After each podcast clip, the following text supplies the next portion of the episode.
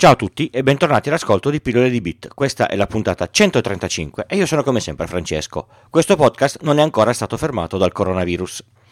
Nella puntata 63 del podcast vi ho parlato del DNS e di come serva per la traduzione da un nome facile per gli umani, come ad esempio www.google.it, a un indirizzo facile per le, per le macchine, come ad esempio 231.45.67.1. Il protocollo DNS, ideato nel 1983, è molto semplice. Chiedo a un server, senti, che indirizzo ha questo nome? Il server mi risponde con l'indirizzo e io vado a collegarmi a quell'indirizzo. Tutta questa comunicazione è in chiaro sulla rete, quindi chi vede il traffico vede esattamente su quali siti si sta collegando chiunque, primo tra tutti il provider che fornisce il, il servizio di connettività. Spesso il fornitore del servizio di connettività è anche quello che fornisce il servizio DNS. Come abbiamo visto e sentito nella puntata 110, potrebbe anche fare da transparent proxy e redirigere tutte le chiamate DNS che voi fate a un DNS che avete scelto ai suoi DNS. Avere il log e il controllo del DNS eh, fornisce un grande potere. Ad esempio, in uno Stato di diritto, fornisce il potere dato dalle forze dell'ordine di oscurare siti illegali.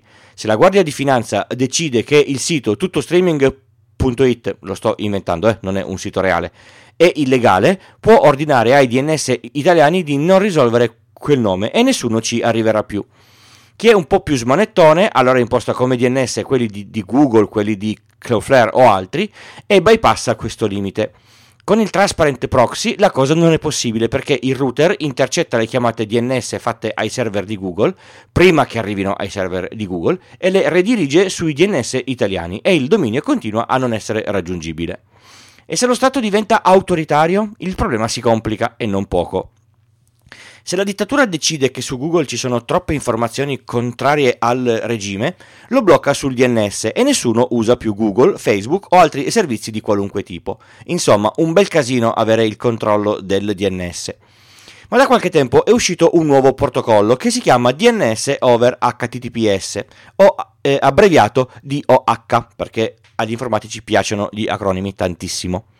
Questo protocollo è molto più, più recente, è nato nel 2018 e ha lo scopo di migliorare la privacy di chi naviga. Il protocollo HTTPS permette la navigazione crittografata. In parole semplici, io accedo al sito in HTTPS, il sito e il mio browser si mettono d'accordo sulle chiavi di crittografia e il traffico che passa tra i, i due non è visibile a chi si mette in mezzo e cerca di guardarlo. Se io riesco a incapsulare le richieste DNS all'interno di un pacchetto HTTPS, ottengo un buon risultato. La richiesta che faccio, senti qual è l'indirizzo di google.it, passa interamente crittografata. Quindi nessuno potrà vederla e soprattutto, passando su una porta usata per altre cose, la 443, non permette eh, di fare il transparent proxy che si può fare sulla 53 del DNS come fanno alcuni provider adesso e come abbiamo già detto e stradetto. Se metto regole troppo stringenti su una porta come la 443, la connessione diventerebbe praticamente inutilizzabile e il provider perderebbe tutti i suoi clienti. Insomma, a conti fatti è una gran figata. Come si realizza questa cosa?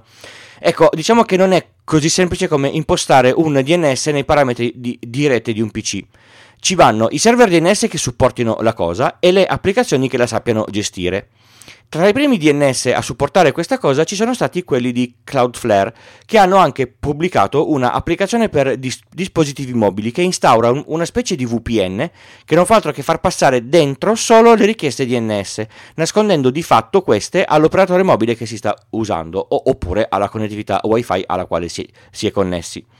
Se volete farlo a casa e siete un po' smanettoni potreste implementare PIOL, ma non è una cosa proprio alla portata di tutti. Se volete provare ad addentrarvi, ne abbiamo parlato nella puntata 43 di G-Cookies, l'altro mio podcast.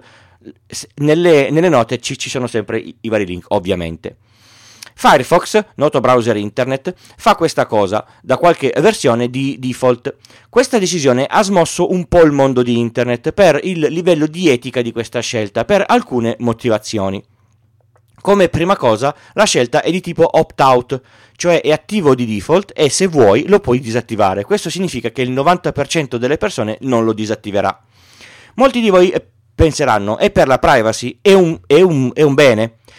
In effetti non del tutto. L'accordo che ha fatto Firefox è con Cloudflare che paga per avere tutto il traffico DNS di chi naviga con quel browser. La cosa non è bellissima, sono sempre dati, molti dati, e molti dati aggregati hanno un valore molto elevato. In più è successo che Firefox proponesse, a scopo di test, ma è un test pessimo, una VPN sponsorizzata quando si accedeva a una pagina di un altro servizio VPN. Questa cosa è davvero brutta se la si vede dal punto di vista di un browser che fa della libertà del navigatore un suo punto di, di battaglia. Terza cosa che crea un sacco di problemi in ambito aziendale, ma anche locale in certi casi, è che avendo i DNS over HTTPS si esclude completamente la risoluzione dei nomi delle risorse interne alla rete. Questo impedirebbe agli utenti di accedere via browser ai server interni dell'azienda chiamandoli per nome, come ad esempio si fa per, per accedere al sito della intranet. Questa è una cosa che ai sistemisti come me crea problemi di non poco conto. Pensate se a un certo punto ogni applicazione su ogni dispositivo ha i suoi DNS over HTTPS, si perderebbe il controllo su ogni cosa, quasi anche in casa. In azienda diventerebbe impossibile. Quindi va bene la, eh, la sicurezza, ma ben comunicata, informata e utilizzata. Trovate tutti i contatti e i modi per sostenermi in questo progetto direttamente nelle note di questa puntata o sul sito pillole di bit col punto prima dell'it. Mi trovate su Twitter, nel gruppo Telegram, il canale che preferisco e che ormai conta più di 230 iscritti. oppure via mail se volete scrivere di più o in forma privata. Se volete sostenermi con 5 euro o più compilate il form e vi spedisco gli adesivi a casa. Grazie a chi ha donato in questa settimana. Grazie, grazie. Abbiamo parlato di DNS, direi che ci sta bene un bel tip a, a, tema. Esiste sulle macchine Linux e simili il comando dig per avere informazioni su un certo nome di, di dominio. Chiedendo le informazioni al server eh, DNS per scoprire ad esempio qual è il server di posta interrogando il record MX e un sacco di altre cose. Google ha una versione online di questo tool che si trova al link toolbox.googleapps.com slash apps slash dig. Il link ovviamente lo trovate nelle note dell'episodio. Anche se non sapete perfettamente cosa sono tutti i record DNS, andate a farvi un giro con i domini che conoscete e che usate più spesso. Potreste scoprire cose interessanti.